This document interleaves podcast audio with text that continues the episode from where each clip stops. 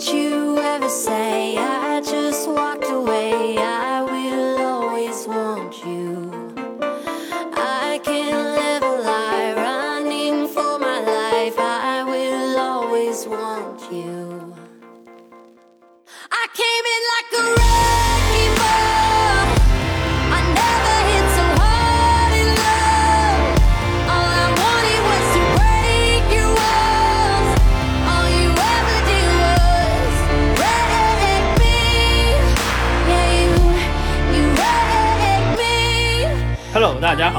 欢迎收听电影麦格芬，我是朽木。我是呼噜，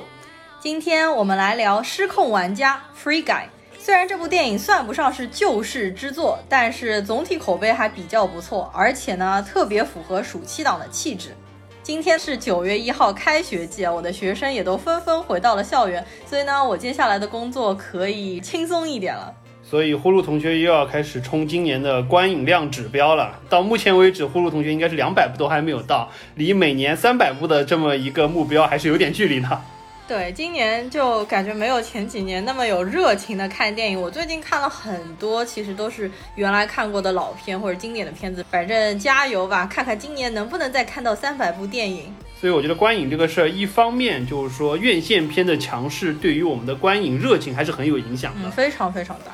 我其实，在看《Free Guy》之前，我已经有两个月没有进电影院了。上一部进院线看的是《Cruella》，就是库伊哦，拉。那真是蛮久之前了。然后库伊拉在之前就是《寂静之地》嘛。然后我后来仔细想了一下，这两部院线片看完了之后，我还去看了一个上海电影节，我看了五部电影，之后就是整整两个月没有进电影院了。对，所以我们这次坐进电影院的时候都有略感生疏，感觉观影这个习惯好像离我们已经有点远去了。对的，好在这部电影整体的观影愉悦度还是比较强的，嗯对的相当于是不管是感官的刺激也好，包括整个剧情的连贯性也好，确实还是让我们很快找回到了看好莱坞这种爽片的感觉。对，而且我们这次去看的话是全场坐满了，整体的气氛和氛围都还比较不错。彩蛋多嘛，所以大家热情非常的高。嗯，是因为这部片子总体在观众当中口碑蛮好的，口碑发酵了之后呢，就有很多人陆陆续续的被吸引去看这部片子了。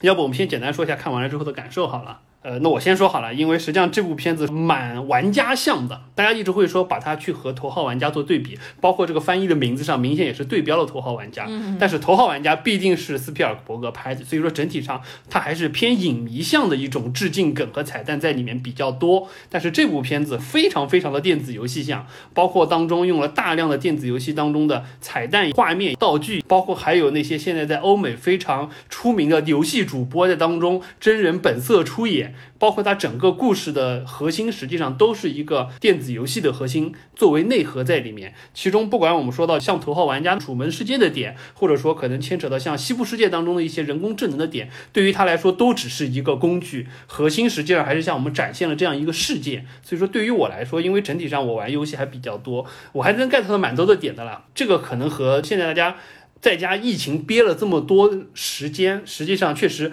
大家玩游戏的时间越来越多了之后，对于这一类片子搬上荧幕了之后，观感可能就会有一种强烈的熟悉感，从而会导致整体口碑还不错的一个原因。嗯，因为你的确是一个老玩家了，就你玩过乱七八糟很多很多游戏，这里面的游戏你有玩过吗？比如说他们说 GTA 啊，什么堡垒之夜。GTA 玩了很多啊，堡垒之夜实际上我是一直知道了，因为这个是属于在欧美最火最火的吃鸡游戏当中有大量的梗在这里面。堡垒之夜确实，或者说吃鸡类游戏我确实不太玩，但是里面不管是说到像 GTA 也好，包括像实际上编剧自己提到他参考的类似像荒野大镖客啊这一类的游戏也好，确实我是会玩的。呃，确实能感受到当中就是说导演和编剧想要让玩家在当中能看到的这种感觉。好的，那对于我这种非游戏玩家，就是我只玩过 Switch 上面的健身环，还有 Pokemon Go 这种小游戏的人来说。这部电影总体其实看下来还是蛮刺激，而且也蛮顺畅的。但是如果说拿它对标头号玩家的话，我也是更喜欢头号玩家，因为头号玩家当中有更多的迷影梗，在失控玩家当中，基本上所有的电影梗都是出自迪士尼自产自销。当然了，这些自产自销的梗还是很受用的，因为在影片的最后，其实也算是高潮和华彩片段。我们看的过程当中，全场都有人鼓掌和欢呼，气氛还是蛮好的。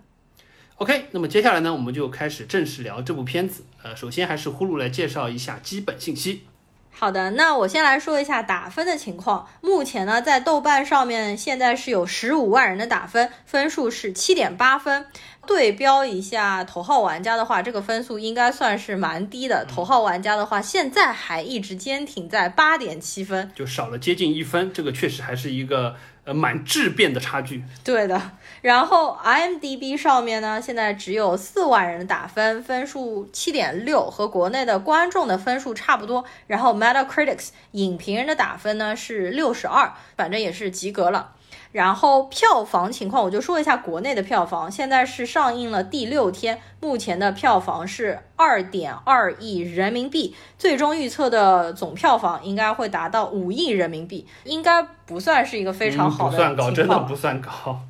呃，就顺便对比一下，我也是前几天去看的，就陈木胜导演的一座《怒火重案》，现在是十一亿。人民币的票房，而且这部片子我真的看完就目瞪口呆，真的觉得非常非常的牛逼。然后另外再说一嘴，就是皮克斯的最新的动画片也出来了，叫《卢卡》，叫《夏日有晴天》。但是因为这部片子我看了一下，口碑的确不是很好，可能才七点几分。然后我还没有去看票房的话，目前也不是太好，也就是七千五百万的人民币。我发现皮克斯的电影就是。一年好，一年差，就夹着夹着，对，就是我们上次不是聊 Soul，就大家都很喜欢嘛，但是 Luca 感觉口碑又不太行了。那接下来呢，我来介绍一下这部片子的导演，导演名字叫做 Sean Levy，是加拿大导演。一九六八年生人，虽然这位导演的名字呢，我之前从来没有听过，但是我翻了一下他的履历，其实他导的很多美剧和电影，我们都是非常耳熟能详的。就比如说他导的美剧最火的就是最近的《怪奇物语》（Stranger Things）。我们之前在聊哪一期节目当中，还把《怪奇物语》拉出来聊了一聊，就是那部带有八十年代复古感的科幻感的美剧，然后当中还有非常火的小十一嘛。其实我三季。季都看完了，看到第三季的时候，应该说是越来越差吧，比较审美疲劳。那个怪物实际上就一直帮他开门啊、关门。但是不得不说，因为这位导演是《怪奇物语》的导演，所以说呢，他在《怪奇物语》当中就挑了几个角色来这部片子当中饰演，比如说在《Free Guy》当中。饰演那个叫 Keys 键盘的那个小哥，他实际上就是《怪奇物语》里面出来的。包括在里面还有一个角色，你记得吗？就是那个妈妈一直在后面吸吸尘器，然后就是他在游戏世界是个大佬的那个，但是在现实世界感觉是个 loser 的那个人，他也是《怪奇物语》里面出来的。他经常好像演一些这种 loser 的角色，就是美剧卡。然后，这位导演 Sean Levy 拍的电影实际上也有很多，我们都看过。就比如说，二零一一年的时候，狼叔主演的《Real Steel》铁甲钢拳，也是我个人非常喜欢的一部片子。包括《博物馆奇妙夜》第一部、第二部、第三部，全部都是他导的。虽然《博物馆奇妙夜》一直是我个人并不是特别喜欢的一个系列，但是呢，他还是开创了拍这种类型片的一个先河。包括还有像粉红豹啊、儿女一箩筐啊这些，所以你可以看他的履历，他之前主要导演的也都是属于这种闹剧啊，或者是家庭喜剧类的电影或者是美剧。那他导演就是《失控玩家》，风格我觉得和他之前导演的所有的片子都还蛮统一的。而且因为他之前和大牌的演员合作，所以说呢，他也比较轻易的就把比如说狼叔啊之类的就请过来客串了一下。然后再说一下这位编剧啊，叫做 Zach Penn 啊，他果然也是头号玩家的编剧，就等于头号玩家之后，他又来改编了这个 Free Guy。查了一下这个编剧，他之前其实还编剧过复联第一部以及 X 战警的好几部系列，所以实际上他们都是一个圈子里的人。嗯，比如说狼叔啊、小贱贱，你看他们都是这都都很熟，可以互相客串。好，那么接下来呢，介绍演员信息的部分，我们就连带着剧情和他剧情当中的人设一起来聊吧。呃，首先呢，就是 Ryan Reynolds。实际上，我对于他在这个片子当中的表演的方式，我还是。蛮惊讶的，因为一般来说啊，当一个演员被贴上一个标签，他总会想要力图去挣脱这个标签。就像贴在他身上这个死侍小贱贱的标签特别特别的强。这部片子当中，实际上整体他还是延续了这个风格，而且我感觉他个人也非常乐于于此。甚至这部片子之前他还以就是小贱贱的方式拍了一个相当于是预告的宣传片一样。对对对，我觉得这个确实是 Ryan Reynolds 在这块玩的特别转的一种方式。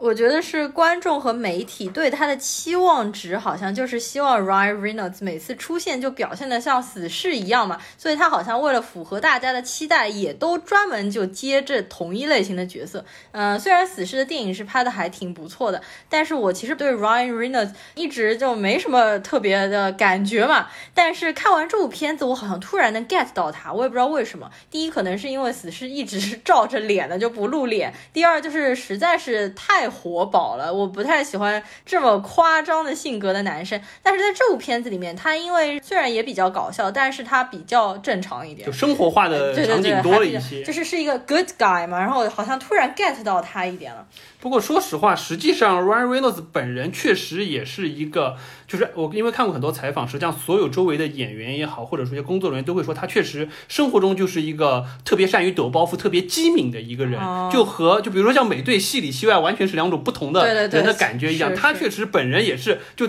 他自己 enjoy 自己死侍的这么一个状态，只是说可哦能生活中不像死侍那么夸张，但他确实也是一种相对比较活跃的人。他现在也非常乐于说利用自己身上的这个嗯标签去经营自己的形象，并且为他所导演的这些片子做一一些额外的加成的成分在里面。所以我觉得这也是蛮不错的一点。对他也是这部片子的制片人之一。然后我在想，如果他以后想要甩掉身上这个标签，应该是比较困难的一件事情。实际上对 Ryan Reynolds 最开始还是演那种就小白脸的角色，爱情喜剧的角色。然后他但是当当中还演过蛮严肃的，就是《活埋》那部电影，主角居然是他，就很多人都完全不知道，我也很吃惊，我也是最近才发现的。《活埋》是我很久以前看的一部片子。他也和狼叔关系非常的熟嘛，他和狼叔在现实生活当中也是相爱相杀啊等等，所以他也邀请狼叔来这部片子当中客串了一个角色嘛。对，但是 说实话，我们都没有听出来，可就是我在看之前，实际上我已经知道狼叔说他是演了小巷里小巷里面一个个蒙面男人，然后我当时还在想，以我这么多年狼叔这种迷妹的，我肯定一听他声音我就听出来。结果我整部电影都看完，我都忘记狼叔在哪里出现了。实际上就是女主角刚刚一出来的时候，有一个蒙面男子嗯给了她一个地图，那个人其实就是狼叔。然后 Ryan Reynolds 身上另外一个标签就是他娶了两大女神，包括他现在的妻子就是 Blake Lively 嘛，啊、然后 Blake Lively 还以游戏角色的形式在片子当中出现了，呃，穿的就是他在《绯闻女孩》当中的那一套对的校服对校服。然后 Ryan Reynolds 在这部片子饰演的 NPC 的角色呢，就叫做 Guy。当然，一方面是想凸显，就是说这个角色是一个非常工具人的角色，然后个 NPC，然后不重要的，不值得有个很好的名字，而且非常的普普通通，所以就叫 Guy，He's Guy 这样。第二方面呢，实际上是对标 Ryan Reynolds 之前配音过的一部梦工厂的动画片，叫做《疯狂原始人》。我们俩其实前段时间还去电影院看了《疯狂原始人二》，那么这两部片子呢，都是 Ryan Reynolds 他自己配音的，他其中饰演的那个男主角的角色名字就叫做 Guy。实际上，我看到还有采访，就是说大家采访 Ryan Reynolds 还在说，他自己在说，说实际上他自己和 Guy 这个名字还蛮有缘分的，哦因为他在年轻的时候，实际上当时在一个豪华游艇上当服务员。然后当时就一直会被别人指唤来指唤去，哦嘿，Guy，然后帮我拿下这个啊，帮我拿下那个啊，所以他对这个词眼实际上是有一个蛮深的内心的印象的。他说自己这个和 Guy 这个词还是蛮有渊源的。其实这部片子当中，不止除了 Guy，其他还有很多角色的名字都是非常直白而顾名思义的。比如说 Guy 就是一个人，一个普通的人，伙计啊这种。然后他的好基友那个黑人好基友名字就叫做 Buddy，、就是本来就是伙伴的意思。然后还有最后那个出来的就是打反派那个 dude，肌肉很发达、嗯 d u d e 对，就是男人啊，就差不多就是这种意思。包括还有现实生活中的 keys，就是键盘，然后那个印度裔的 IT 工程师，他叫做 Mouser，就是鼠标。所以相比而言，可能唯一比较像人名字的，第一个就是女主角。现实生活中，至少我们知道她叫 Millie，然后在游戏当中明显就能区别于那些 NPC，起了一个非常夸张的名字，叫什么 Molotov Girl。Molotov Girl，我查了一下，意思就是燃烧弹女孩儿。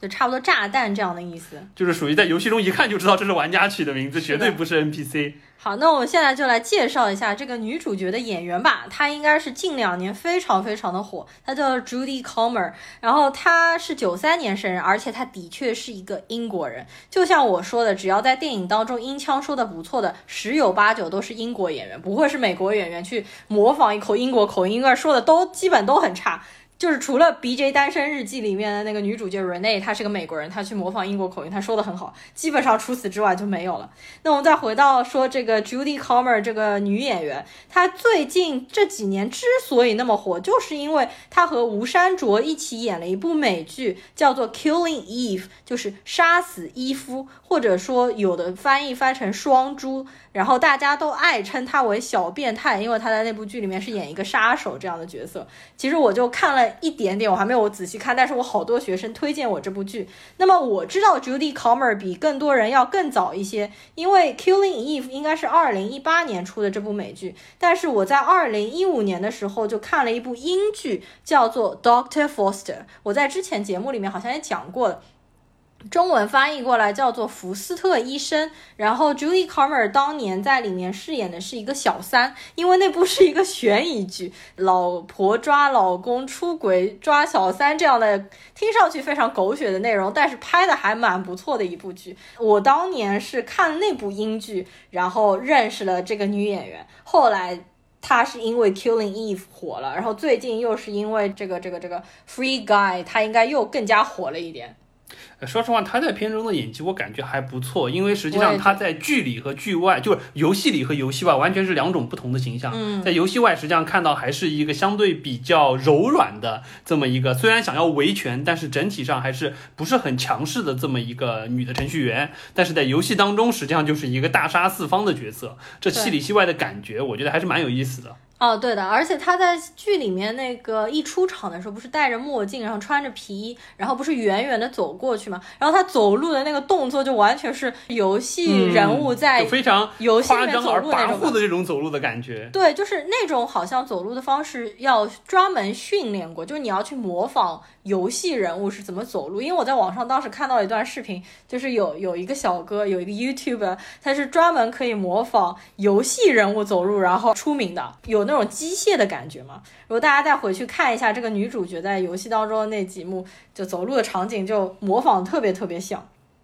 接下来我再快速说一下几位配角。第一个呢就是 Keys 键盘那个小哥，他叫做 Joe Curry，他就是我前面说的《怪奇物语》当中的一个比算比较重要的配角，应该也是被导演发掘，然后就拉到这部戏里面来了。他在《怪奇物语》里面饰演的是一个 high school bully，就是一个美国高校那种非常典型的校霸类型的人物，但是后来由坏人变成了好人。然后呢，就是那个电影当中的。Guide 黑人小哥基友，这个黑人小哥他也是在《Get Out》就是《逃离绝命镇》里面饰演男主角的基友，就是他老是饰演这种基友的这样的角色，然后最后帮助好朋友脱离困难。在这部片子当中，他最后其实也是有一点蛮燃的，就是最后有一点泪点嘛。就他后来像是漫威当中打了响指之后灰飞烟灭那一瞬间，然后他不是说 Our lives matter，然后后面的现实生活中保安不是都看着说这个人好厉害，就是什么这种就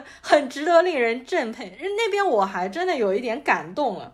另外还有一个比较重要的配角，就是在里面演 Ant Wong，他们游戏公司的大老板，那个很嚣张跋扈、但是很夸张的这个人呢，他就是 Taika Waititi。我们之前也聊过好多期了，他就是《雷神三》的导演，包括他在漫威里面也是饰演那个石头人，那个很大巨大的石头人。我一直觉得这个导演说话有一种。嗯，可可爱爱，就是比较萌萌的口音。然后我查了一下，它实际上是新西兰毛利部落的后裔，所以说呢，它名字为什么会叫做 Taika Waititi，就是嗯，它这个姓感觉就不是一个正常欧美的姓。对我们之前聊过他，是因为我们之前来在聊《乔乔兔》的时候聊过他，因为他是 Jojo Rabbit 乔乔兔那部片子的导演，包括也是主演，因为他是里面那个小男孩幻想出来的希特勒的角色。嗯，对的，一个很搞笑的希特勒的角色，他还蛮擅长演这种角色的。他就是很擅长演那种很夸张、很搞笑的角色。嗯，但是我觉得希特勒比在这部片子里面的安托旺要好一点，就是 Ant Wong 在这部片子里面蛮令人讨厌的吧，就是很太浮就对，夸了有点，非常浮夸，就感觉是属于无所不用其极的表现了一个呃硅谷人渣大佬的这种感觉，所以说就有点过，或者说是就有点脸谱化。就感觉他在镜头前面好像是。硬装着非常的疯癫这样的感觉啊、他当中不是还有一段坐在地上冥想嘛？我觉得他总是在反讽那种美国的商界的大佬，因为嗯有很多美国商界大佬都说什么我要静默一段时间，我一个人跑到沙漠里面去，你不要联系我什么，好像很多就反讽了这种。呃，完了之后再稍微说几个其他的出现在这部片子当中以彩蛋的形式出现的人物吧。嗯。首先第一个就是舞男 Channing Tatum，查宁塔图姆，他在里面不是就跳了一段呃肌肉舞这种的，因为他呢在演电影出名之前，他本身就是一个 stripper，他本身就是一个脱衣舞男郎，然后呢他也演了那个魔力麦克，就是 Magic Mike。一部就从头到尾都是讲、呃脱衣舞男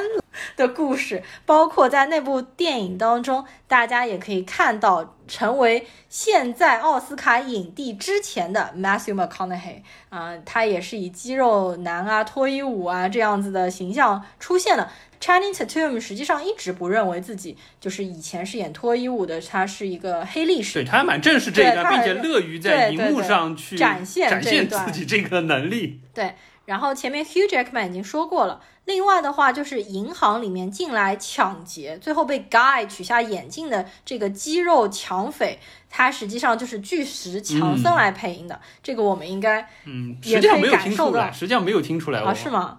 对我对于他的声音不敏感，说实话，确实没有听出来。呃，另外呢，就是约翰卡拉辛斯基，你还记得是谁吗？就是呃《寂静之地》的那个导演帮主演、那个男的。啊啊，他在里面也是饰演了一个游戏玩家，然后解说了一段我对于这个游戏的看法之类的。不太不太有影响了。然后还有很多很多 YouTuber 或者是那种网上非常红的 gamer 过来客串，但是我们一个都不认识嗯。不认识，这都是在欧美圈比较火的那一帮，所以我就在想，如果说这一块儿，这个就有点像我们当时提到那个 Zootopia，它实际上新闻播报员会根据各国不同的情况去做不同的，比如说中国可能是熊猫啊这种，呃，如果说这样在各个地方在。当然，这个可能难度比较大，因为邀请当地的人来演，这个没可能有点难了度。对哦，如果你说请国内的一些对，就是可能各个地区大家相对比较熟悉的，哦对，这可能会太难了更有意思的。呃，另外还有一个就是可能大家都不会注意到，就是这部片子当中有一个主持人的形象出现了一个老头，他实际上是在主持一个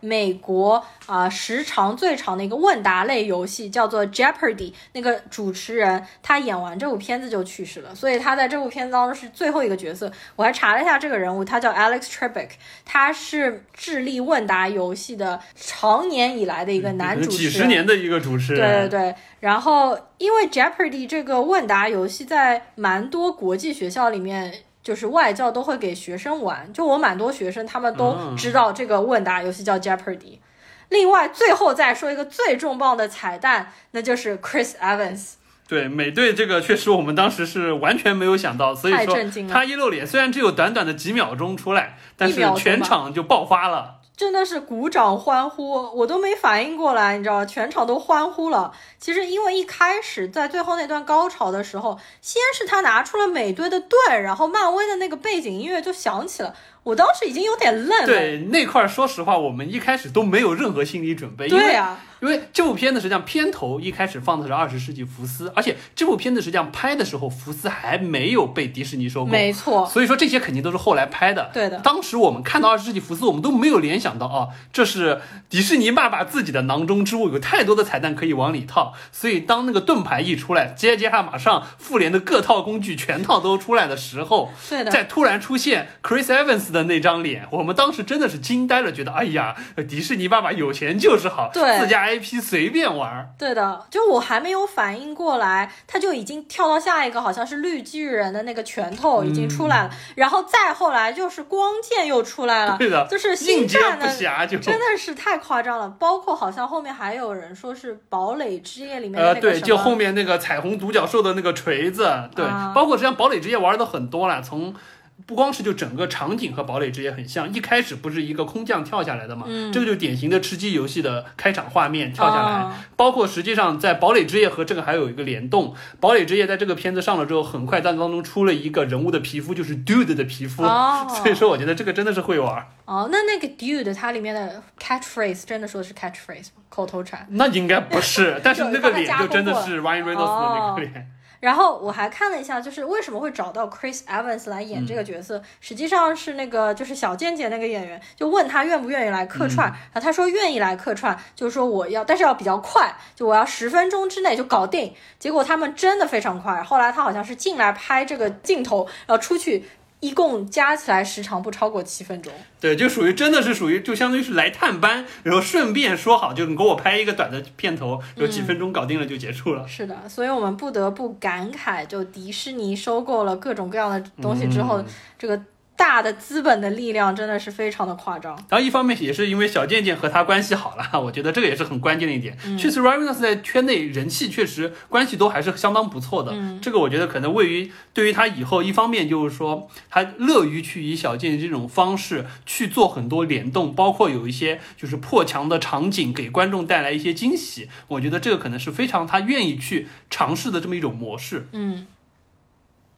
好，接下来呢，我们可能就展开说一下我们看完了之后感觉这部片子的优缺点。呃，我先简单说一下，优点很明显就是作为一部爆米花爽片，确实很爽，而且观影的感觉非常流畅。再加上作为游戏玩家当中埋的彩蛋也好，秀的梗也好，我都 get 到了，而且非常受用。那回过头来，缺点同样也基于他对于自己的定位，就是一部爆米花爽片。所以说，一不上价值，二不想引以深思，第三所有的东西点到为止，不做扩展。一定程度上，我看完了之后，感觉好像也没留下太多东西。我觉得这个可能也是为什么我们相比头号玩家和失控玩家评分上差了有接近一分的原因，可能也在这里。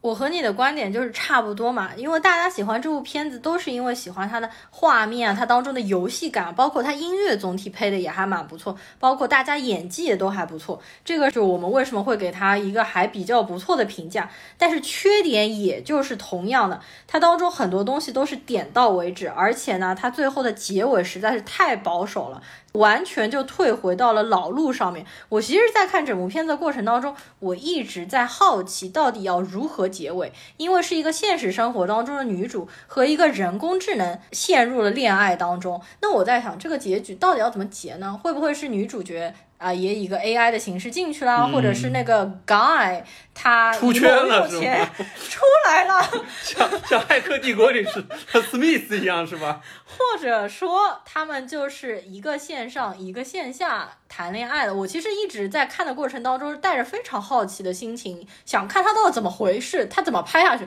结果你给我一下子结尾打回了原点，就是本来我以为他可能可以突破一下赛博空间这个恋爱的禁忌，结果他等于是回到了比较老的套路。包括他当中探讨人工智能觉醒这个点，也基本就是没有讲。开始看的时候，我们都觉得，哎呀，楚门的世界啊，什么西部世界是西部世界，西部世界西部世界啊等等。因为我们之前其实聊过西部世界，当中还探讨了蛮多有关于、呃人工智能觉醒的问题。结果这部片子到最后的结尾，还是我让我觉得蛮露怯的。对，说到这个呢，我索性就展开聊一下哈。我们刚才提到它可能对比的一些东西，首先比如说对比头号玩家，呃，我觉得第一，我们刚说到玩梗这一点，头号玩家里虽然斯皮尔伯格埋了很多很多的东西，有大量的画面可能一闪而过的是一些我们熟悉的场景，但是我们刚才也提到，它更多还是说是去致敬一些。迷因梗，所以说，比如说当中闪灵的片段啊，这些出现，实际上是贯穿始终的一个能推动剧情的一个核心的东西。但这这部片子当中，绝大多数的东西都是属于在你面前一闪而过的这么一个，属于让玩家看了之后，哇，好开心啊！我在游戏里熟悉的那些场景搬上大荧幕了的感觉。嗯，包括整个从一开始我们提到，像就是说堡垒之夜，或者说吃鸡游戏空降降到这个所谓的 Free City，那这实际上对应的就是我们说到 GTA，就是侠盗猎车手当中的那个所谓的 City of Liberty 这么一个城市。自由城市，呃，自由都市，对它本身当中实际上就是充满了，实际上是以纽约为背景，充满了打砸抢，鼓励他们去就是说犯罪，从而去提升个人等级的这么一个游戏的模式。实际上很多东西都是属于一闪而过，当中不管我们刚才提到漫威出现的那些道具也好，包括还有什么洛克人的枪啊、传送门的这种传送枪啊，都是属于游戏当中非常出名的道具。游戏玩家看了会会心一笑，但是说实话，仅仅就是会心一笑而已。嗯对于整个剧情推动，实际上没有任何的帮助。剧情是完完全全独立的一个剧本，反而实际上是参考了当年 Tron 的那个剧本。嗯，对，它实际上并不是和就是说头号玩家一样，真的把一些他想要致敬或者说是埋进去的一些彩蛋作为推动剧情的工具来。我觉得这个是第一点比较弱的。第二点更关键的就是，我现在越来越觉得头号玩家它的优势在于什么？就是它的格局要比这部片子大得多。尤其是像最近啊，嗯大家一直在提一个词叫元宇宙，就是所谓的 metaverse，就是对应的 universe，对，嗯对应的 universe 叫 metaverse。实际上这个呃火了有一段时翻译过来间，叫什么？元宇宙就是次元的元，叫元宇宙。呃，哦这个实际上是呃最近可能火起来的原因，是因为 Facebook 扎克伯格说我们要开始成立一个新的工作组开发元宇宙。实际上它核心的核心的诉求，实际上就是构建一个全新的虚拟空间。这个最开始这个 metaverse 的来源，实际上是我们之前聊哪一部片哪哪一部电影我记不得了，提到过《雪崩》那本书，哦，当中提到的构建的一个完全虚拟世界哦的这么一个空间，所有人在当中相当于是进入了一个新的社会结构体的这么一个我们聊那个国产的那部片子，啊、刺杀小说家对是吧？对对对对，啊刺杀小说家，对对，当时提到了《雪崩》那本书，感兴趣的可以翻过去听一听。嗯实际上最开始从那个时候提到了，就是所谓的赛博朋克以及就是说元宇宙的概念。那现在实际上最近在美国突然又火了起来，我觉得核心的原因就是第一，疫情把很多人隔离在家，不管是玩线上的游戏也好，线上的虚拟沟通也好，元宇宙成为了一个很有可能能在接下来五 G 时代以及 VR、AR 技术迭升的过程当中。又因为疫情，大家产生了极强的虚拟社交需求的情况之下，成为一个接下来可能会颠覆下一代，就是说网络沟通的这么一种模式。所以说，实际上元宇宙的概念实际上就是像头号玩家当中 Oasis 的这么一个概念，一个嗯绿洲的概念一样，所有人都在这个上面可以做任何的事情，嗯你可以战斗，可以升级，你也可以就做一个普通人当中感受生活。所以说这块实际上是可能接下来就是说为什么这个片子在欧美大家进入去了之后，感觉好像哎有一点像头号玩家有一种欣喜感，但说实话。这个 Free City 的塑造还是一个相对局限的，实际上只是一个第一屏幕游戏，第二只是一个相当于是虚拟的战场，它并没有真正像头号玩家去塑造一个所谓像元宇宙一样 Oasis 的这么一个场景。而且因为元宇宙这个事儿，实际上我最近还去了解了一下，还蛮有意思的，就在于。比如说，这个最近美国有一个就所谓的叫元宇宙概念股，它叫叫 Roblox，是反正一家上市公司，它原来可能它现在可能有三百多亿的市值了，三百多亿美金的市值，飙涨得非常快。实际上，它就是构建了一个类似像呃元宇宙的这么一个社交空间，所有的人上去了之后，你可以通过捏脸给自己造一个嗯造造一个虚拟的造型，在当中实际上主要是以社交为核心。它当中有一个比较有意思的就是所谓的叫虚拟体验，就很多人很多创作者可以在上面塑造一些体验的场景，比如说。相当于是邀请你来我家，感受的是什么？比如说，感受的是带你虚拟游览长城、故宫、卢浮宫等等的，带你虚拟游览世界八大奇迹，或者说是体验一些就是说可能你平常不太会感受到的一些体验，通过虚拟人物在虚拟场景当中去感受的模式。这个东西在美国确实最近特别特别的火，而且很神奇的是，这个它整个现在可能有三千多万用户，当中可能有超过一半都是十三岁以下的小朋友，所以我觉得这个可能真的是属于就下一代嗯，人真的会在虚拟世界当中真正去 enjoy 感受的，可能和八零九零后我们现在这一波人更多的是在玩这种类似像吃鸡类的游戏是不太一样的，他可能真的会把网上的虚拟空间当做自己的另外一个人格，而不单单说是一个屏幕前面的一个游戏空间而已。所以我觉得这个可能是就为什么所谓的元宇宙这个概念会更强。那回过头来说，这也是我觉得为什么头号玩家在格局上比它更大，它真的是把虚拟的世界当做了一个相当于是人可以沉浸进去的。就像《骇客帝国》当中提到，你愿不愿意就生活在 Matrix 当中，而不愿意回到那个让人觉得非常心寒的黑暗的现实一样。我觉得这可能是一个最大的不一样。包括这个片子实际上最终的结尾，它就为什么结局就那么草草，就是他不想把虚拟空间当做一个真实的东西。对对对你还是女主老老实实地去线下珍惜你身边的人，不要再和虚拟人物谈恋爱了。嗯实际上，我觉得这个是这部片子就他非常恪守的一个底线，他不愿意深入去探讨这些东西。那回过头来说，我觉得可能就是头号玩家，一方面至少对于我来说，线上的虚拟世界的塑造深度更吸引我的一个原因。嗯那再说到，比如说像《楚门的世界》，那实际上这部片子确实在很多场景上，尤其是就是说它的一段一段的重复，以及他开始意识到自己实际上是这么一个角色，是被大家观察的一个角色，很像《楚门的世界》当中。但是从结尾的角度来说，这个片子的留白特别特别的少。《楚门的世界》，大家会想到楚门当他走出摄影棚、开门出去了之后的生活是怎么样。大家会去思考，但是这部片子说实话完全不给你思考的空间。第一，直接斩断 Guy 和女主之间在虚拟世界中任何可能性，你回去找你的 kiss，这是第一。第二就是它基本上节奏很快，快到之后实际上很快就把就是所有的东西收完了之后，没有给你思考的留白的空间在那里。所以说这也是一块儿，再加上实际上我觉得还有一个比较有意思，就是我们刚刚提到像西部世界，西部世界实际上它会，因为我们之前聊过一期西部世界，嗯提到了很多就是说人工智能，不管是就是自主意识也好，自由意志也好，这些东西的思考，但是实际上这个片子当中最核心的一点，或者说我觉得就最不想去展开探讨的，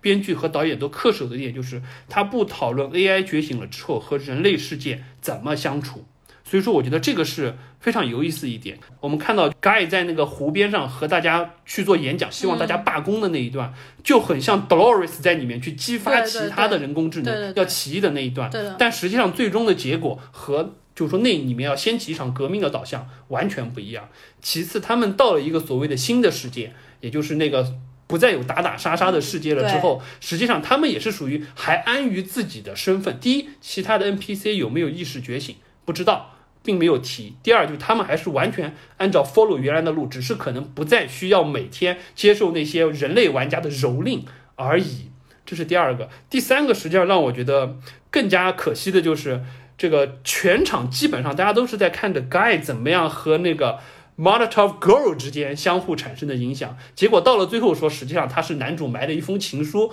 你回到现实世界去吧，我在这边我就老老实实的和我的 buddy 继续过我们的激情生活就行了。对呀、这也很可惜。包括我后来回想了之后，我觉得还有一点也让人觉得蛮细思极恐的，就是之前就就他们开发一个新的世界，实际上就提到了说，大家进到这个游戏当中，不完完全是为了打打杀杀去屠戮 NPC，去和玩家之间 PVP 享受快感，很多人是乐于去观察这些 NPC 它的 AI 成长每天所能带来的变化。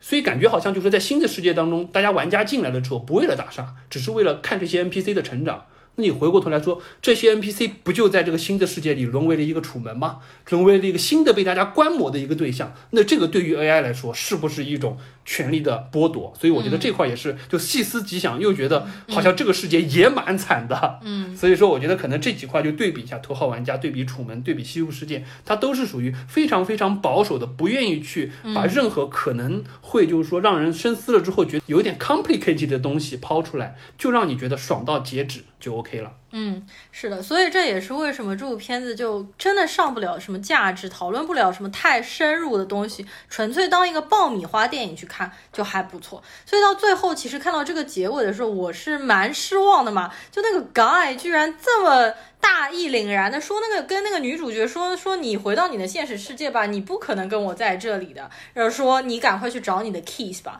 那前面这两个小时铺垫这么久，他其实完完全全是因为爱着这个女主角，他才一路坚持下来。然后他为什么自己自我就这么放弃掉了，就很奇怪。呃我觉得可能唯一一个，我想了一个唯一一个帮助他来洗白的一个角色，就是，呃，实际上作为 Guy，他爱上这个女主角，实际上是他的代码使然，也就是说，实际上是那等于其实埋在背后他的代码。并没有真正的觉对醒。他实际上不是他。最后是他真正的觉醒，就是他意识到了之哦前他爱上女主角，实际上是相当于去 Kiss 给他的代码当中埋了一个后门，埋了他对于这个这个女主的倾倾慕之情。所以说，当这个女主出现在面前的时候，相当于是触动了他的决策树，产生了一定的偏移。但是这个偏移的好处是让他产生了意识的觉醒，最终他意识到了之前所有我的爱都是。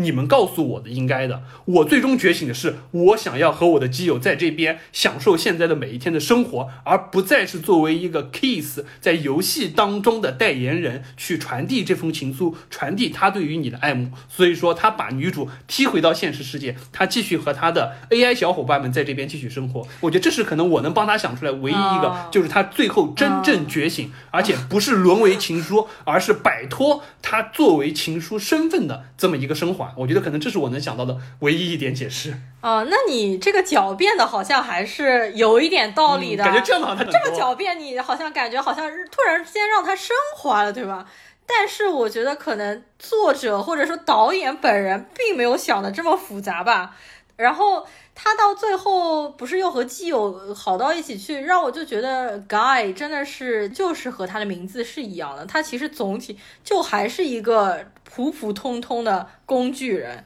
只是被人类利用了而已。而且即使他是背了那 Kiss 为了传达他的情书，那也有可能女主角真正爱的是。在虚拟世界里面的 Guy 啊，而不是现实生活当中的 Kiss 啊，他只不过是替他传了几句话而已啊，相处的感觉啊什么的，其实是完全不一样的。对，而且这个女主角怎么能转了头就对，而且实际上对深扒到这一点，我们会有觉得，就是说我当时也觉得有一点奇怪，就是第一。呃，实际上当中有一幕，之前采访他们俩还是创业者的时候，实际上问他们俩之间有没有，对啊实际上女主是非常自然而且对顺畅的回答出没有，所以说我觉得对你看得出来在这个那边暧昧的地方，对实际上就看得出就单向是是，单对，是实际上是单向的。那个时候女主看不出任何觉得好嗯像可能有双向隐藏的喜欢男主的身份，完全没有。其次，我觉得女主之所以会被 Guys 吸引，很大的一部分程度，因为 Guys 喜欢的东西和他一模一样，对啊就相当于是你喜欢上另一个。性别的自己的这种感觉，所以说他真的现实生活中和 Kiss 能不能相处的很好，不一定的。所以我觉得这个也是一个有点悖论的地方。对，所以这个结尾呢，实际上导演不希望你去深思，所以呢就把导呃就是把这部影片的结尾就拍成一个合家欢，就是 Guy 又可以和他的基友很好的生活，然后 Kiss 又可以和 Millie 非常呃美好的生活在一起，就是这样一个美好的，我就所以说非常保守嘛，但是很安全的这样的一个结尾。然后我突然想到，实际上人工智能和现实生活的中的人谈恋爱，这不是第一部片子啊。之前那部片子《Her》，它啊不就是吗？但只不过是现实生活中的男的和虚拟世界中的寡姐在谈恋爱，他们就是跨越了这个赛博空间在谈恋爱。但问题那个结局其实也是不好的嘛，因为那个最后寡姐实际上和几万个人同时在谈恋爱嘛，就是但是呢。Her 的确是一个创新，但是呢，呃，Free Guy 其实并没有在这一块儿上面做出创新。然后，另外前面说到的那些电影，比如说 True Man，实际上我觉得它和《楚门的世界》一开始有点像，但实际上到最后你会感觉其实完全两部不搭嘎的电影。不过最后有一些场景就比较像，就是他在那个水上面奔跑，楚门最后也是跨越了水，然后跨出了那个摄影棚，但是一个是在真实世界的假人和一个在虚拟世界的真人，实际上是两个正好完全相反的。另外还有就是你前面说到，它整个剧本是借鉴了实际上一九八二年的一部电影，叫做《Tron》。那部电影的中文名字应该叫做什么《世界争霸赛》之类的就听着很浮夸的一个 对名字。那部片子因为也是二十世纪福斯，反正现在版权都握在迪士尼手里，所以迪士尼说我要抄我就抄，你想怎么样？对，然后呢迪士尼里还有那个娱娱乐项目就叫创嘛，对，创就是上海迪士尼呃里面那个叫做创极速光轮，就是呃，速度很快，然后我们也去做过那个。实际上，它是根据八二年的一部电影改编过来的。然后我其实没看过那部电影，但是那部电影非常的出名，因为它是在影史上的第一部拍赛博空间的电影。而且那部电影当中的剧本，就我去了解了一下，和这部片子实际上是几乎一模一样的，因为也是讲一个游戏公司窃取另外一个人的代码，然后那个人为了去搜寻证据，他进入了那个赛。博空间，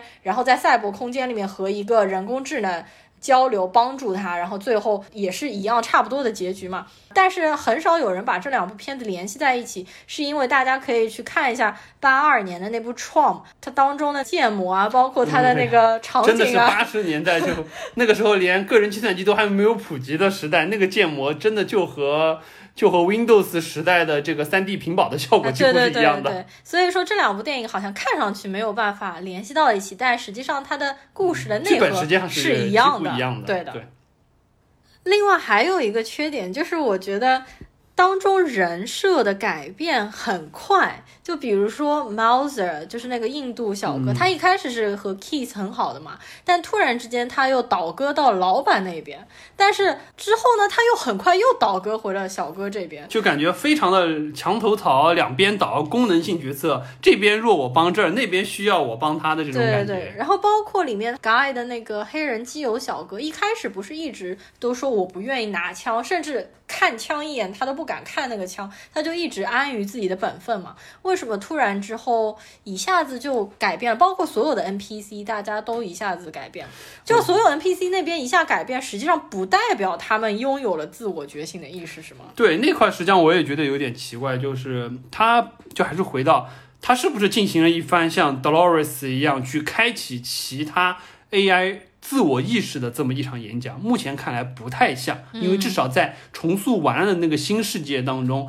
绝大多数人还是 follow 原来的这么一个路径在生活着，并没有说有自我意识觉醒的状态。那当然，你要硬说就是为什么这些 NPC 他的观念改变如此之快，呃，你要硬说，我也能帮你找找找补一点，就比如说啊，这个人。他要改变一个自己的想法，尤其是长期坚定的想法是比较难的，因为人会有思维的惯性，并且人会去 follow 原来做决策的一些决定。相当于就是说我长期是坚持我是一个，比如说无神论者，我今天突然要说我是一个基督信徒是很难的，因为相当于是你给自己打脸了。但是机器说实话没有这个需要，就是相当于是固守或者固执的元素，就像比如说我们说我们说下棋 AlphaGo 一样。阿尔法狗实际上它为什么那么厉害，就是在于它每下一步，它都是把那一步当做全新的一步，忘却之前所有做的决定，重新去批判当时的决策哪一步是最好的。但人不一样，人会习惯于说，我下一步我会想到我之前想的这一步是不是和我现在下的这一步相同。人会愿意去坚持一些东西，因为坚持一些东西方便于自己做决策。但是机器不会，这也可能是机器实际上有些时候可能会觉得好像比较容易转变，因为它所有的。决定只基于当下是不是一个合理的决定，不考虑我之前是一个什么样的人。那你要硬找补，可以说 NPC 就是在这个时间点做了一个所有 NPC 做了一个决策，觉得哎，Guy 说的这些东西有利于或者说能说服我当下做出这个决定。至于我之前是不是固守了这个模式已经几十年几百年了，无所谓。可能这个是机器和人最大的一点不同，就是机器可以抛弃所有的成见，基于当前，但人肯定做不到。至少正常人做不到。OK，嗯，然后我来说两个让我印象还比较深刻的女性角色的场景。第一个呢，就是 Guy 失忆了之后，然后 Millie 要想方设法帮他恢复记忆，然后突然好像应该就是在小巷里面吧，他应该是打了一波人之后，后面是不是有烟花？然后他一下子就是呃主动去。亲那个 guy 那一幕嘛，因为一般在所有的电影当中都都是男性强吻女性嘛，然后这次是女性就强吻男性，然后他一下亲上去之后，他头后面不是就散发出很多光嘛，就感觉是那个什么二级版打通的那种感觉，然后那一幕就突然让我想到以前的白雪公主都是由王子来亲吻白雪公主把她复活的，但是现在呢，果然是要有女性先亲吻男性才能使男性复活。然后呢，另外一个女性形象觉醒就是那个里面的 Bombshell。Bombshell 呢，实际上在英文意思里面就是指那种金发的性感身材的女郎。在这里面不是有一个胸很大的金发女郎嘛？她刚开始的时候不是去抢银行的时候跟着那个劫匪，然后 Guy 跟她说 You can do better than him，意思就是说你不用跟着他，你可以找一个更好的男人。但是那个那个女郎她就说其实我可以不靠男人。就这个明显这些话还是有一点女性意识带有指觉醒。向性在当中对想要对表达的一些意对味。对的，对的。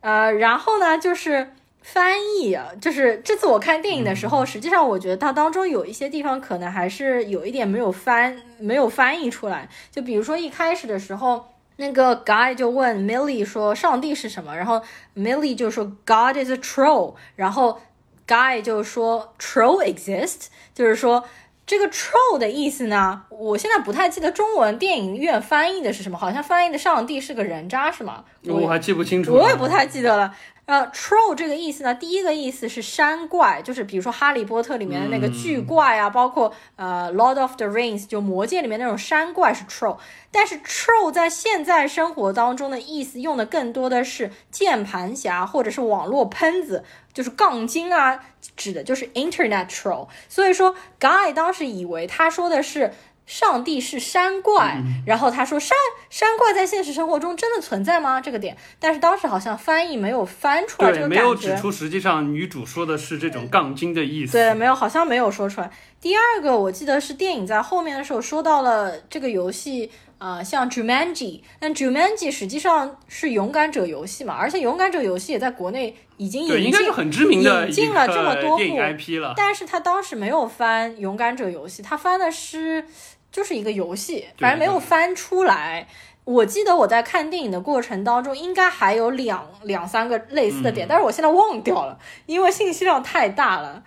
呃，当然，它当中还有一些其他的点翻的蛮好的，什么网络用语啊、YYDS 啊，什么、嗯呃什么凡尔赛啊之类的。对的，对的。对的，好，那么我也延伸出去说一点吧。这个实际上是看完了这部片子之后，我有一点小小的思考，就让我联想到了一个什么呢？呃，这部片子我们开始提到，它对于 AI 这一块不想做深究，不像西部世界探讨的那么深，但是确实它对于就是人工智能怎么产生，尤其是它在这个片子当中，实际上是以一个相当于是程序员的角度去塑造了这么一个模式，相当于是呃通过一个自我学习的神经网络的代码，然后再加上 Kiss 它作为一个程序员埋了一个小后门，基于相当于是对于主角爱慕的这么一个特殊事件，触发了一个新的决策树，最终导致这个 AI 具有了人工。它就是自我学习、自我进化，并且自我觉醒的这么一个状态。那这个确实之前一般来说不会讨论到这么 detail 的技术层面怎么去做。那回过头来说呢，就是说我作为一个学生物的，从我的角度来说，我不懂代码，我也不写程序。那么我觉得人工智能如果说在这种进化的路径下，要怎么样去走，可能能更好的帮助它去往前进一步去进化，或者说是让这个东西可能从呃剧里到剧外变成现实。我觉得可能有有这么几个途径，或者说几几个呃比较有意思的点。首先，第一个，我是比较认同于高级的神经行为的进化，实际上它是存在一个呃模拟的感官和一个脑机接口共通的模式，相当于是比如说之前特斯拉实际上就发布了一个脑机接口的一个小芯片，这个东西直到脑子当中是可以去记录你的行为所背后承载的脑电信息的。这个实际上是之前在呃人工智能进入到大数据开发之前一直有的一个流派，相当于就是我要做全脑拟真，我把你大脑当中所有神经元的放电的信息全部都记录下来，一定程度上我有了这些信息，我就可以去解码。比如说我现在说了这句话，我大脑当中的哪些神经元以什么样的形式放了什么样的电，这些东西实际上就是它背后编码的信号。只要你的计算机能力足够强，你一定能把它解析出来。只是说这个是成立的，理论上 OK，但是从现在的计算能力和实验手段来说，可能五十年都未必达得到。所以说，为什么现在走向了所谓的大数据和深度学习的这种算法的方式，和原来就不太一样了。哎，你说到这个，突然让我想到我最近看的一部日本本格推理小说，那部书的名字叫做《恋爱曲线》，讲的和你这个非常的像，就是他把人所有表达情绪的每一个线数据都记录下来，然后他把一个人死前啊之类的所有的情绪都记录下来，然后编成了一个编码交给别人什么的，是一部非常恐怖的恋爱小说。对，这个实际上我觉得这个就是典型的进入工业社会了之后会有的这种思维，就是认为所有的之前不能理解的东西现象背后都是可以被解构的，可以用数学的语言、用计算机的思维也好，或者说是用物理、化学、生物的描述的方式，实际上最终都化成数学的语言，哎可以去表达出来。所以说。你人脑的思维再复杂，也是由每一个神经元单独放电，最终形成的网络连接。嗯一定程度上它是可以被解析的，只是说这个解析的工作量你现在能不能完成？那当然我们知道理论上确实可以完成，只是说现在达不到。这也是为什么现在的算法实际上就是说基于就所谓深度学习的这种模式和现在这个模式是不太一样的，它不是在从全脑拟真去模拟感官加上脑机接口的方式去做。但是我觉得虽然这个路径目前看来不是一个好的路径，但是这个手段有可能是未来能促进。高级的神经行为，或者说是计算机 AI 跨越一个临界值所要突破的这么一个触发剂。因为这块就我还回到生物学的角度来说，比如说啊，动物在进化上，它的高级的神经中枢的行为的发展，实际上最快的一个催化剂是什么？是就感受器和，比如说我们说眼、耳、鼻、舌啊这些感受器和中枢神经之间的一个相互促进作用。一个最简单的例子，我们比如说提到。呃，进化论一直会说寒武纪生物大爆炸，说到那个时那个时代，突然会有大量的我们现在所有的门纲目科属种所有的动物的门基本上都出现了，各类动物，从软体动物、脊椎动物、鱼类什么的都出现了。为什么会在那短短的整个可能几十到上百万年的期间全部出现？之前的十几亿年都没有。核心的一个原因，其中有一个说法就是在那个时候，有第一批动物进化出了眼睛。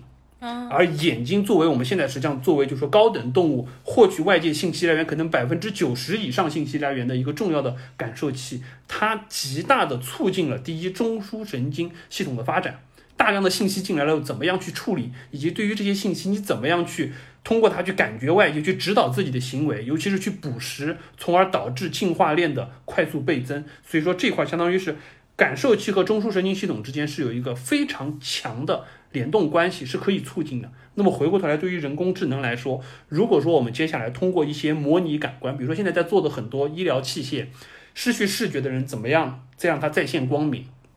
比如说国外有一些做法，实际上是通过你都很难想象，它实际上是比如说通过你舌头上含着的一个东西，它实际上是把外界的视觉信号转变成为一个对于你舌苔上的感官刺激，从而让看不见的人可以重塑对于外界。环境视觉信息的这么一个再现，实际上和你原来的眼睛的信号处理方式是不一样的，但是它一定程度上可以让你，因为核心你是需要对外界的情况有一个了解，不管是你说我通过眼睛直接去看也好，还是说像蝙蝠一样通过超声波去感受也好，实际上是要你能重塑外界的信息。包括我们说，我们去说现在做一些人工耳蜗也好，或者说是一些去替代人的触觉的东西也好，实际上它也许和你原来的这个肢体上的器官感受外界的方式是不一样的，但最终实际上它是和你的大脑建立起了一种新的联系，让你可以重新以这种新的方式去感受外界。所以说，一定程度上，就所谓的感受器与中枢神经之间的相互联动，是可以非常强的。帮助你的高级中枢去产生一些相当于是新的神经行为，那当中我相信意识也好，自我觉醒也好，可能都是很关键的一点，是有可能能突破的。那么回过头来说，实际上还有一块就是说，在既然既然提到意识，又会提到，实际上意识的一个最大的核心，我们说自我意识就是意识到我是什么。嗯，这篇当中，盖实际上当他真正意识到我是怎么样一个东西。不是说 follow 每天这个 NPC 固定写好的这个 routine 的这么一些行为去做那些事儿，实际上是很关键一点。这个实际上在人身上也会很明显。小朋友在非常小的时候，实际上是没有我的概念的，他对所有的东西都是一个客观的表述，他没有自我的意识。就比如说，小朋友饿了会说宝宝要喝水，宝宝要吃东西，他不会说我要喝水，可能是要到为什么？对他一开始就是这样，因为你叫他叫宝宝，真的吗？对，因为父母称他人称对，父母称他？叫宝宝，就像现在这些有些网上一些很讨厌的人喜欢用第三人称称呼自己一样，实际上就是属于他放弃了自我意识？因为他对于他来说，我要喝水，那我是什么？他没有这个概念。但是当父母都称他宝宝的时候，他会说宝宝要喝水，但是他没有我的概念，一直到可能可要到十几个月到接近一岁多的时候，才会有我这个概念。这是小朋友第一次自我意识的觉哦醒。实际上，在生物界也有一个著名的实验叫镜子实验，就是一个动物会不会意识到镜子当中的嗯是它自己。这个是一个，实际上是一定程度上识别这个动物在这个领域的智能水平的。就比如说，最开始人发现像猴子是不认识的，哦，真的猕猴啊是不认识的猴子不认识。然后，呃，黑猩猩是肯定可以认识的，而且黑猩猩非常快就能意识到，它会对着镜子当中去整理自己的毛发，去清理自己身上的污脏污的地方。然后大猩猩好像也是，大猩猩我记不清楚是可以，红红毛猩猩是可以的，红毛猩不就是智商最高的吗？派里面对，所以说就是说，包括像比如说海豚是认识的，猪是认识的，狗和猫都是不认识的。对呀、我知道。包括有一些像喜鹊也认识，不认识的所以说这是一个很很有意很有意思的一个分界线，就是你能意识到镜子当中是你，这个实际上就所谓的镜子实验。实际上镜子实验在人身上也会有，这个实际上是当然这个一定程度上是有一定争论性的，但是确实科学家有发现人身上有一类叫镜像神经元，这个神经元实际上最开始是怎么发现的？就相当于是什么？相当于是当你看到别人在做某一件事情的时候，实际上。比如说我，你看到我去拿水杯喝水的时候，你自己并没有拿水杯喝水。道理上来说，假设说你拿水杯喝水，脑子当中会激活 A、B、C、D 神经元。实际上，你看别人拿镜子喝水的时候，你可能脑子拿杯子喝水的时候，你脑子当中可能也会有，比如说 A 和 C 两个神经元被激活。这个实际上一定程度上相当于是你认知到了别人的行为，并且你认知到了我可以去模仿对方的行为，从而建立起来的一个镜像的映射。大家就开始意识到，科学家就现在有一个说法，当然这个没有完全定论，有的人说是伪科学，有的人说这个是我们还没有研究研究清楚的领域，就是镜像神经元实际上是对于自我意识的一个高级版本，包括我们所谓人类的共情心和道德理念，都是基于镜像神经元的基础所建立的。绝大多数动物实际上很难建立起这一块，很新的原因就是它们在这一块可能不够，或者说没有。那么回过头来说，我们再说回到这个片子当中的 Guy，作为一个 NPC，一个 non-player character，你怎么样变成一个 PC？你作为一个有自主意识的人，所以说一定程度上，这个片子当中感觉好像 Guy 是觉醒了。当然，最终是不是真的觉醒了不一定，但是我觉得所有的 NPC 在往 PC 觉醒的路上，很有可能有一点，如果说从编码的角度来说，就是。不是说是要基于我们刚才说到的，就是说特殊事件触发决策树，我喜欢女主角，所以说我突然慢慢慢就觉醒了。你不可能给每一个 NPC 提供这样一个后门，很有可能是应该让我们在这个新的世界当中，玩家会去观察 NPC，会去想看他们怎么样意识进化。就像我们说一个新的楚门的世界，反过头来 NPC 要去观察玩家的行为。从而去一定程度上触发自己的镜像神经元模仿，从而让自己的行为不再完全按照固有的程序逻辑去走，而是去慢慢的学着让自己像 PC 一样去做一些超出自己设定范围的事情。这个我觉得可能有可能啊，是所谓就是说在这个世界当中，像 Guy 的这一批 NPC 们进化成为有自主意识的 PC 所要做的一个过程。那这个实际上又提到了一点，就是你做这些事情，你的你你是不是真的有自由意志？对啊、对于 NPC 来说，甚至说我们说对于人来说，对啊、我们在西部玩家那期专门提过所谓的呃西部世界，当时专门提过自由意志是不是真的？实际上西部世界第二季的悲观结果就是认为人实际上是没有自由意志的，你们所有做的东西都是一个就和几万行代码写出来的东西一样，人类一再的犯同样的错误，也是这个原因。包括我们当中还提了这个非常有名的那个就是叫什么什什么电视来着？么电对对对，实际上就相当于在你做出决定之前两百毫秒就会有有准备电位。啊，准备电位的那个实验，实际上一定程度上也是很大的打了一把脸。那么回过头来说，实际上我觉得，呃，再回到，因为我们不提那么深，我们还是提到，就是说，如果说 Guy 想要进化成，就是说自由意识，或者说所谓的就是说能自主做一些决定，一定程度上，我觉得我们不管人类是不是真的具有自主意识，因为这个东西说实话说不清楚。确实有些人觉得在你做出在你的表意识做出决定的过程当中，实际上你的潜意识已经完成了这个决定，你只是去 follow 你自己潜意识当中做的决定，并且再用你的理性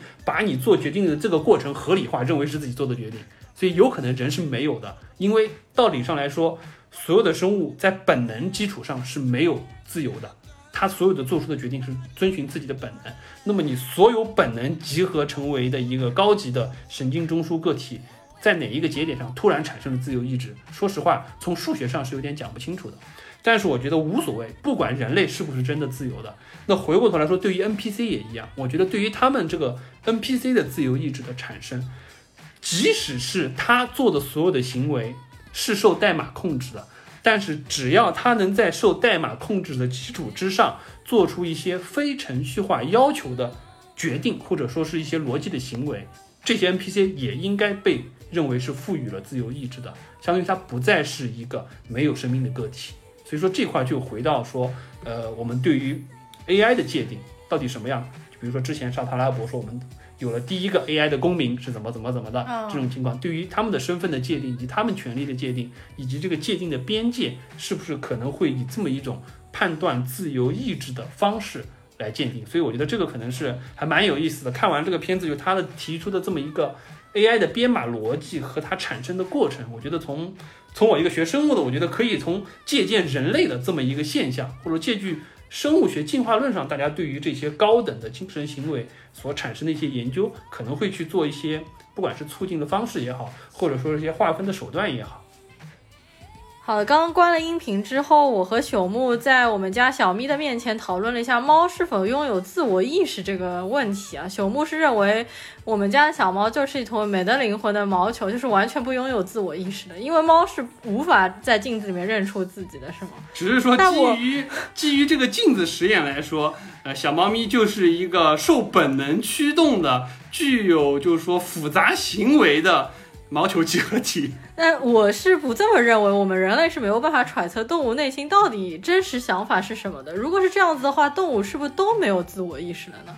呃，猫咪是和人有情感互动，虽然不如狗强，但是它可能没有我的概念。就像猫咪，它每天和我们喵喵叫要东西吃，它内心中喊的不是说我饿了，我饿了，是说我这团毛球要吃东西，我这团毛球要吃东西。这个东西你没有办法界定啊！对啊，没有办法界定。只要你只要猫语没有被解析，我们就没有办法和小猫咪进行质询。但是 至少一定程度上，我觉得猫咪它不会提出我的要求，它只会趋于本能说：“本毛球饿了，本毛球饿了。”好了，这个我就不展开了啦。小猫咪再说要生气了。好的，我再思考一下这个问题。那我们这期节目呢，就聊到这儿。嗯，我们接下来有哪部片子要上？我其实现在还不太清楚，有什么期待的想上的。呃，卢卡的皮克斯的那部片子，我应该会再去补一补。另外，可能今年我最期待的就是小蜘蛛了吧？就是说，如果引进片里面，也就是小蜘蛛了，因为小蜘蛛预告片其实已经出来了，然后当中有蛮多 Doctor Strange。我可能期待的是沙丘。哦，对对，我都忘了说沙丘。这两部我们肯定会聊。对，一定会聊的这两部。好的，那我们这期节目呢就聊到这儿。喜欢我们这期节目的听友呢，请给我们点赞、留言，以及给我们专辑打一下分数。大家下次再见，拜拜。You're my fire.